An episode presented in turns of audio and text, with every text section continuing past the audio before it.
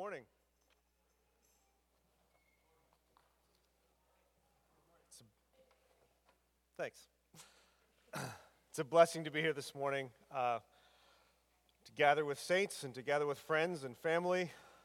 Um, and some folks I've, I've not seen before, welcome. If you're new to Terra Nova Church, uh, we're glad you're here. We hope that you stay and uh, fellowship with us.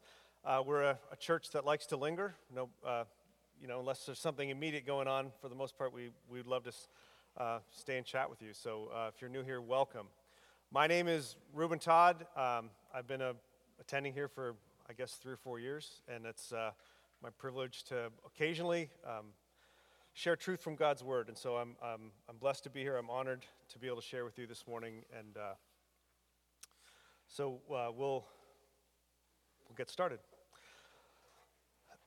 We're gonna, uh, this morning we're going to be in Matthew chapter 25. Uh, you guys who have been here know that we've been uh, in Matthew for it seems like a couple years now, and uh, we're going through. Um, we take some breaks. we are not going like verse by verse or anything like that. We, uh, but, uh, but we return to the, the story of Matthew. So we're in Matthew 25 this morning, the first 13 verses. So you can turn your Pew Bibles. I don't think it's on the screen because I didn't prepare slides, unfortunately, so you're going to have to just listen today. These are the words of Jesus, and he tells this story. Then the kingdom of heaven will be like ten virgins who took their lamps and went to meet the bridegroom. Five of them were foolish, and five were wise. For when the foolish took their lamps, they took no oil with them, but the wise took flasks of oil with their lamps. As the bridegroom was delayed, they all became drowsy and slept. But at midnight there was a cry Here is the bridegroom, come out to meet him. Then all those virgins rose and trimmed their lamps. And the foolish said to the wise, Give us some of your oil, for our lamps are going out. But the wise answered, saying, Since there will not be enough for us and for you, go rather to the dealers and buy for yourselves. And while they were going to buy, the bridegroom came, and those who were ready went in with him to the marriage feast, and the door was shut. Afterward, the other virgins came also, saying, Lord, Lord, open to us. But he answered, Truly I say to you, I do not know you. Watch therefore, for you know neither the day nor the hour. Let us pray. God, we pray as we study your word this morning that you would open our hearts to receive the message that is from you. And may the words of my mouth and the meditation of all our hearts be acceptable in your sight, O Lord. Amen. So, um, I always like to start with reminding people of the context of the scripture. I think this is especially one, if you just read this story and if it was the only thing you read, then there's a lot of conclusions you could jump to that don't necessarily jump out at you if you think about it in the terms of the context. And if you were reading a book, you would never read one page of a book and say, "This is what this book's about." So we're not just to we're not just to jump into this story without reminding ourselves of what the context. So we've been in Matthew for a while, like I've said. Um, and one of the overarching themes from the start to finish of Matthew is introducing the kingdom of God and how different it is from the kingdom of the world, right? So we're, uh, we, we went through, there's lots and lots of examples, um, one of the, one of the greatest and easiest ones to point to is the Sermon on the Mount, where Jesus spends this, you know, many chapters talking about the difference between what we expect as worldly humans and what the kingdom of God is going to be like and what he expects from us. And there's lots of differences. Uh, it's not, the kingdom of God is not going to be about outward appearance. It's not going to be about title or position, but it's going to be about your heart posture. The kingdom of God is not interested necessarily in only the letter of the law, but also in the spirit of law. It's, it's again, it's about that heart posture toward, toward what this kingdom is, um, is coming. Specific to this story, and in, in, in this story, the context of this is that Jesus is answering a question. So, so we're, we're looking at a, about a two chapter answer to the disciples' question. So in, uh, in, verse, uh, in chapter 24, verse 3, says the disciples came to him privately uh, he, had just, he had just mentioned to them that the, the temple in Jerusalem was going to be destroyed, and that you know, piqued their curiosity, as it were, and probably their fears and anxieties and all sorts of things. And so they came to him privately and said, you know, uh, when will these things be? Like, what? Uh, sorry, when is that going to happen? Uh, they said, when will these things be, and what will the sign of your coming? What will be the sign of your coming and the end of your age? And so Jesus starts to explain this to them. And so last week, Pastor Matt uh, did a great job of walking us through chapter 24 uh, which, was, which is the beginning, beginning part of Jesus' answer to that question. And he was, uh, and Pastor Matt talked about how Jesus answered them both uh, prophetically, indicating some of the things that were to come that they could look for, and pastorally in terms of uh, how they should be about these things, but how, how we should be feeling, how, how, how should our hearts be postured toward this idea of the end times. Um, he reminded us that, uh, that we are not to be obsessing, right? There's, and there's lots of ways you can, uh, you know, you could, you could dive deep and, and get into comparing Revelation with Daniel, with all of the things that are mentioned in Jesus' words and all the other prophecies of Scripture and how they all correlate. And, and not that there's anything wrong with studying those things, as long as it's not an obsession. And at the other end of that spectrum would be apathy, where you just kind of go like, eh, doesn't really matter. Uh, and neither of those things are where we need to be as Christians. We need to be, we need to be um, aware, and care about what's happening. There's a main point to this story, and I don't have to draw it out at all because Jesus said it. He told the story and he gave his main point. He he explicitly says the point that he's trying to make. And the point is in verse 13. He says, Watch therefore, for you know neither the day nor the hour. And that is, uh, that's a repetition from, um, from chapter 24. And I'm going to go back a little bit because, uh, like I said, Matt, Matt did a great job, but I, I, I, think it's important to draw in some of that context of, of, this, of, of the stories that Jesus is telling. So uh, he says in uh, verse 42 of chapter 24, he says, Therefore stay awake, for you do not know on what day your Lord is coming. And he says in our verse today, our, chap, our passage today, watch therefore, for you know neither the day nor the hour. We know that it will come quickly. He says, Jesus said in chapter 24, it would be like the flood in the days of Noah, that it wasn't expected, but it came. He also says, um, it will be like a break in. It would be not something that you'd expect. Um, but the overall point that Jesus is trying to make is that we should be watching, we should be ready, we should be preparing.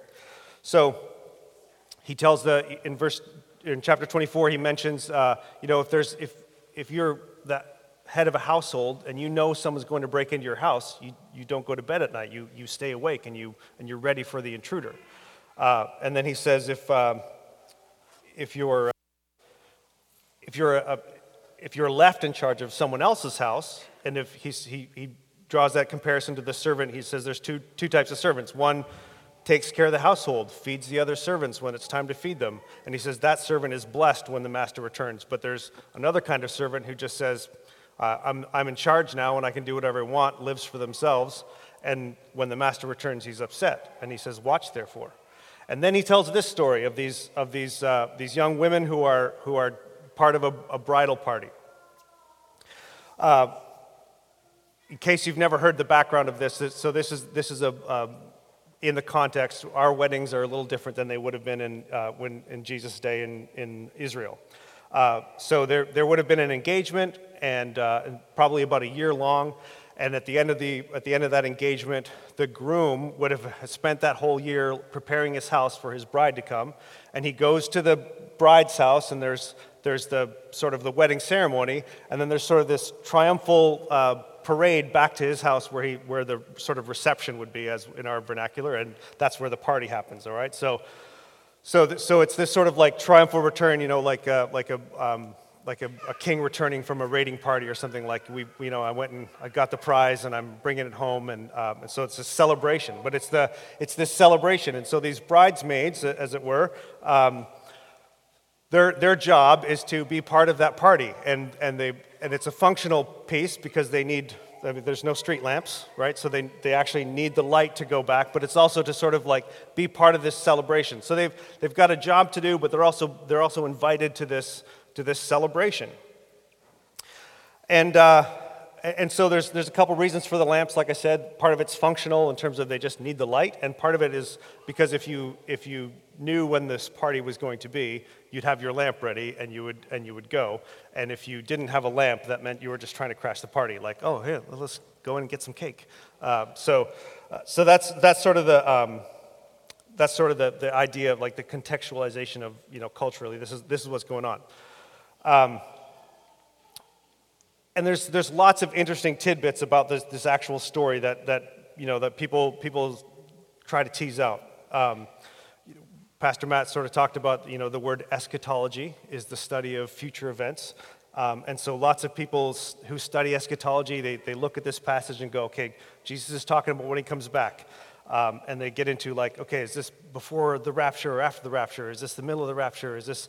Um, I, am not going to get into all that. Not, not that it's not important. Like I said, these are good things to study, but it's not the main point of what Jesus is, was doing right here. He's in the middle of, of explaining to his disciples in a private conversation that I want you to be ready. I want you to be watching, and I want you to be ready. Um, some people point out the fact that there was wise bridesmaids, there was foolish bridesmaids, uh, but they all fell asleep. And that's an interesting sort of a point to make in a story when Jesus is trying to say, Watch therefore and be ready. You know, the word watch, when we think about watch, we think about watching television, but it's, it's the same kind of word if you were like a soldier on duty and you're taking the first watch. Like you're supposed to be you're supposed to be watching, you're supposed to be like expectant, you're supposed to be ready for action, that kind of watch. And so he tells this story about these bridesmaids who fell asleep, and he says, Watch therefore. That's, that's an interesting one. Um, this, this, is not about whether or not we stay awake, right? Jesus is not saying never sleep again.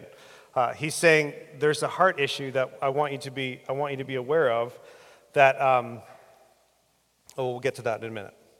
So, so then there's some, so some other practical implications. When you and I probably hear the word lamp, what comes to my mind is a little glass bowl with oil in it, a little brass knob that you turn and raise the wick, right? That's, does everyone think about a lamp, right? That's what I think of.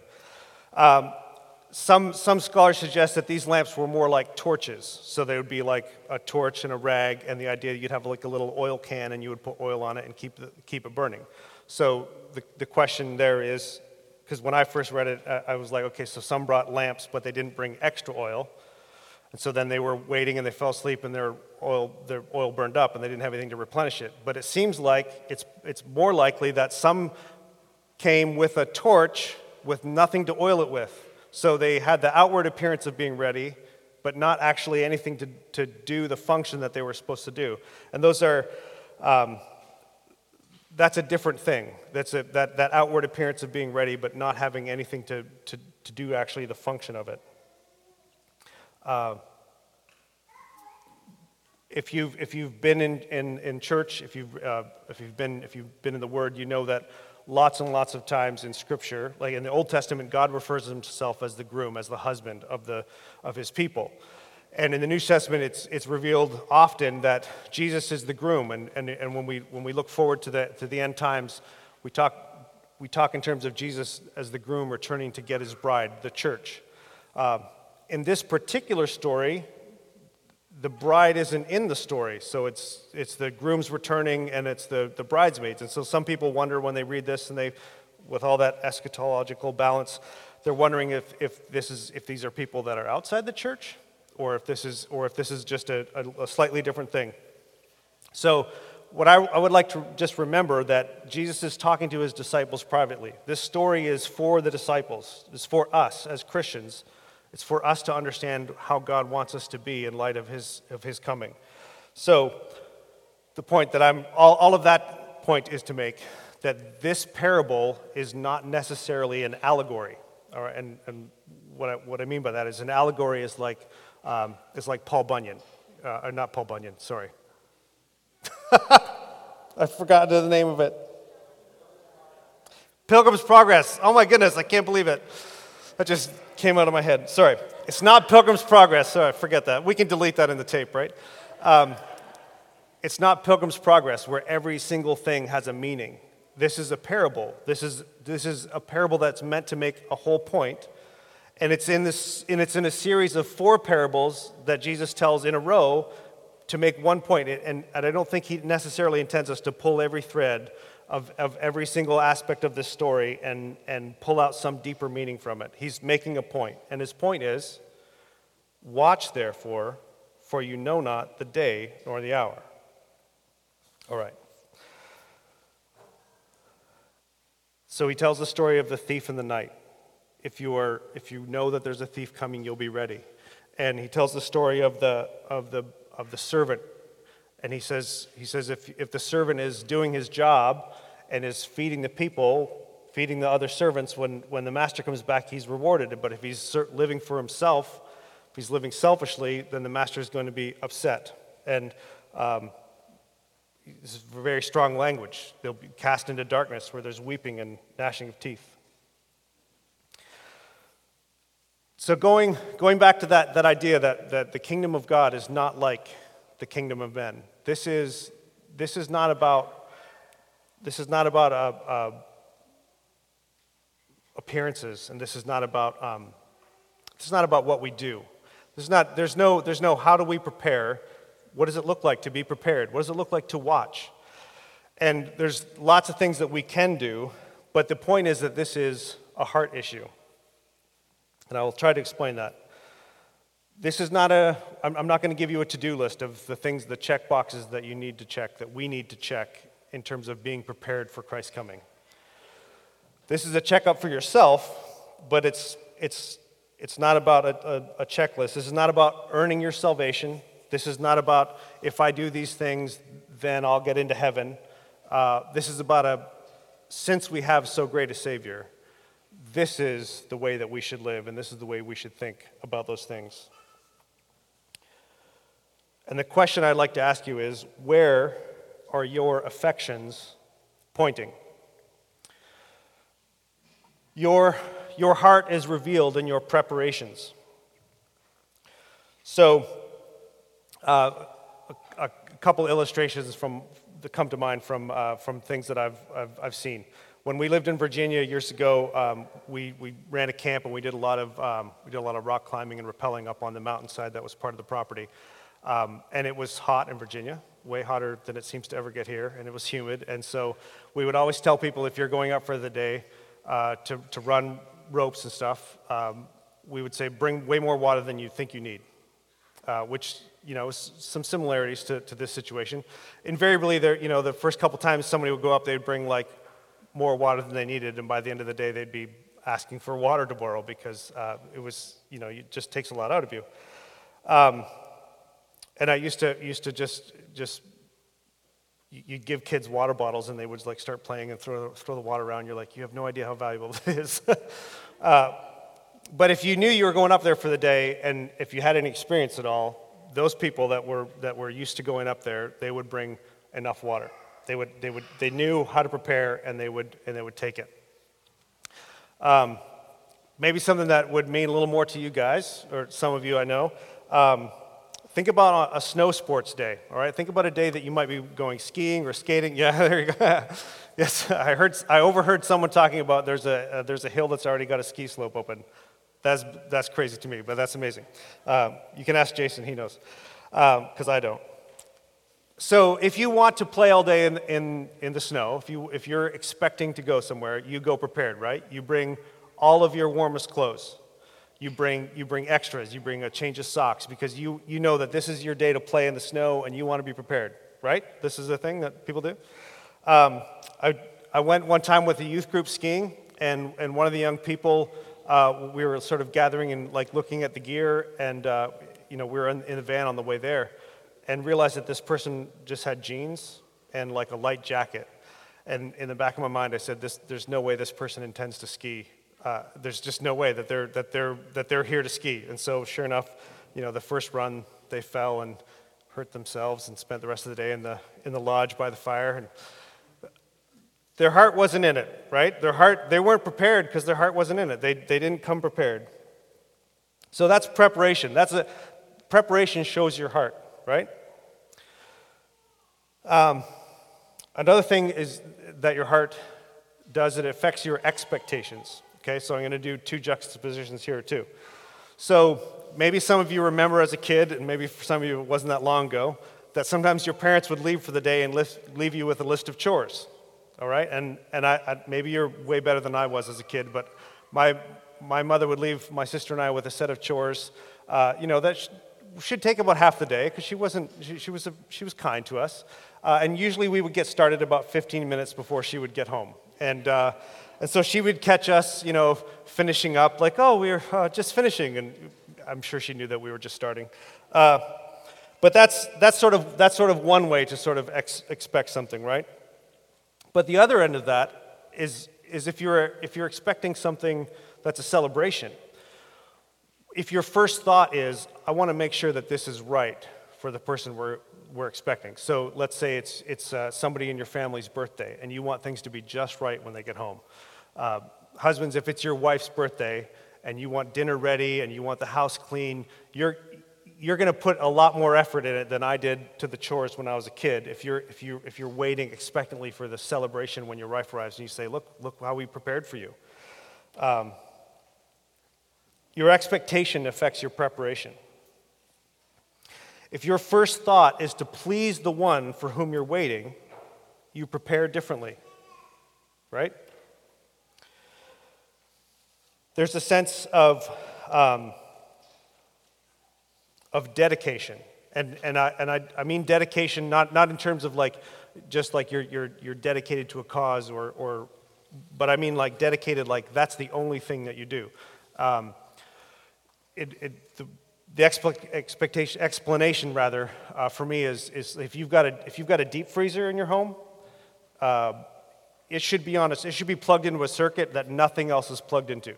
All right, so unfortunately, I have had this bad experience too, uh, where you know somebody ran the microwave and the vacuum at the wrong time, and uh, you know the deep freezer goes out, and you you know bad smells and all that. Uh, it's, it's, not good. Um, so, so there should be a dedicated circuit for your deep freeze. So this is a helpful tip too. If you have a deep freeze, make sure it's on a dedicated circuit. But the point of that is not the deep freezer. The point is the word dedicated. It's only one purpose. It only has one purpose, and that is that is the way that we are to be expecting the Lord's return. That we shouldn't be distracted by other things. We shouldn't be we shouldn't be focused on other things. Not that we shouldn't do other things, not that, there's, not that there aren't other things that we can be doing, but we should always be in mind that the, the main focus is that Christ's return is imminent, and in expectation, we should be preparing. So I'm going to go back to the illustration. You're at home, you're expecting someone for a celebration, and you're ready. And everything's set, and the, the guacamole's out, and the chips are served, and the, uh, you know, the, the drinks are cold in the fridge, and everything's all ready, it's clean, and that person is delayed. And so you sort of like, all right, we can wait, it's, it's okay. And then an hour goes by, and you're like, well, I guess I could be doing some other things. But you're going to do other things where you can watch the road, right? You, you're going to do things where you can, you can get other things done, but you're not distracted from that main purpose. You're not going to let those other things take you away from being ready to welcome that person when they get there. Does that, does that make sense? That you're, you're still you still got that main thing in view that there's, you, there's other stuff you can do, but there's this main thing that you're focused on, and that's, that's welcoming home uh, this person. And so, we as Christians, now, today, we're in that waiting time. We're in that time when, when Christ has ascended to heaven and he has promised that he's returning. And there is a beauty in that waiting time. There's a beauty, and, and you know, in a, in a couple of weeks we'll be an Advent, and that's the, that's the 30 days or so before the 12 days of Christmas. And that's a waiting time. It's the, it's the time when we remember when, when people were looking forward to Christ's first coming. And there's a beauty of that season that, that it, you, know, you shouldn't skip over. And I know, I know culturally that, that uh, Christmas music started weeks ago. But, but as Christians, in terms of our Christian celebration, we shouldn't skip over Advent. We shouldn't skip over that idea that, that it's important to remember that we, that we wait for someone to come. Um, and and we, we remember his coming the, f- the first time as we look forward to his coming the second time. Uh, l- later in the year, of course, the, the, another huge celebration in the Christian church is Easter. But we have 40 days of Lent that leads up to Easter, where we prepare our hearts and mind for that celebration of Christ's sacrifice. And those, so those waiting times, those waiting times are, are important. We, we can dwell in them, and we can dwell in them with, with dedication, with expectation that, that, that affects our preparation. So the, these sort of, these sort of, this sort of looking forward as we wait in time right now, as we look forward to Christ's second coming, there's lots of times when, when this is preached and, and, and truthfully so as a warning because, because there is an end. There, when Christ comes, the door will be shut on some who are not prepared. And that is a, that is a real warning. But that, that is not the warning to those of us who, who believe in Jesus, who know Christ. The, the tendency may be to hear this sort of story and this sort of, this sort of prophecy as punitive, as exclusionary. But that, that thought has to be balanced with the truth that this is rooted in invitation. This is Christ's words to his own disciples saying, I want you to be ready. Christ's, Christ's return is something that we can look forward to, that we can, we can prepare for. In 2 Peter chapter 3, uh, verses uh, 3 through 9, uh, Peter writes this. He says, Scoffers will come in the last days, following their own sinful desires, and they will say, Where is the promise of his coming? For ever since the fathers fell asleep, all things are continuing as they were from the beginning of creation. But do not overlook the fact, beloved, that with the Lord one day is as a thousand years, and a thousand years as one day.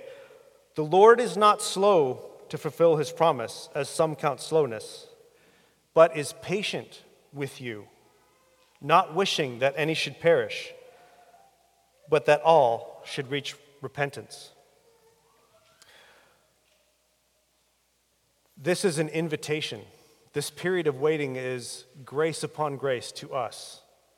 That it is never too late to respond in faith. Until Jesus does return, we can always respond in faith to Him. We can always dedicate ourselves to expectation and preparation. So, what does it look like to be prepared for kingdom work? I think there's, I think there's, a, lot of, uh, there's a lot of ways we could answer that question. And in some ways, in some ways when, when, you, when we expect Christ's return, some, in some ways we expect something that's far off. But being prepared is about doing whatever task God sets before you. Like this afternoon, if God prompts you to serve someone in his community, in, in this community, in, in our church, what does it look like to be prepared for kingdom work? Well, were you prepared last time? The last time you had an opportunity to serve, were you prepared to do so? Were you prepared to to leave something behind to do what God was asking of you? In, uh, in our um, in Terra language, we talk about the discipleship spiral. We talk about God revealed, and God reveals himself, and maybe he's revealing himself to you right now, his, his invitation to you. Our job is to respond to that revelation in our hearts, and, our job is to reflect the light of God that's shone on us back to the world. Part of being prepared is doing the job you're called to. The, the servant that was tasked with managing the household had two choices. He could manage the household well, or he could manage the household selfishly. The bridesmaids who were asked to prepare for this celebration, they were asked to light the way for others to follow. Some of them were prepared to do that. Some of them had the expectation that this was a job that they wanted to do, and some of them did not. And so, this invitation is for you to say, Am I willing? Am I dedicated? Am I expecting to be able to be used to reflect the light of God to the world? Grace is available, the door is not shut. We can respond in faith that He wants your heart to be in. He wants your heart to be in grateful expectation of his return. So, as we, uh, so as we think about Christ's coming, it's not something that we should be afraid of. It should be something that we are looking forward to. This is a celebration. And if you don't feel like your heart is prepared, the door is not shut. We, we always have opportunity until his return to prepare our hearts, to prepare our hearts to welcome him, and to prepare those around us, and to, to light the way. We're going to sing a few more songs tonight. I'll ask the band to come back up and make your way.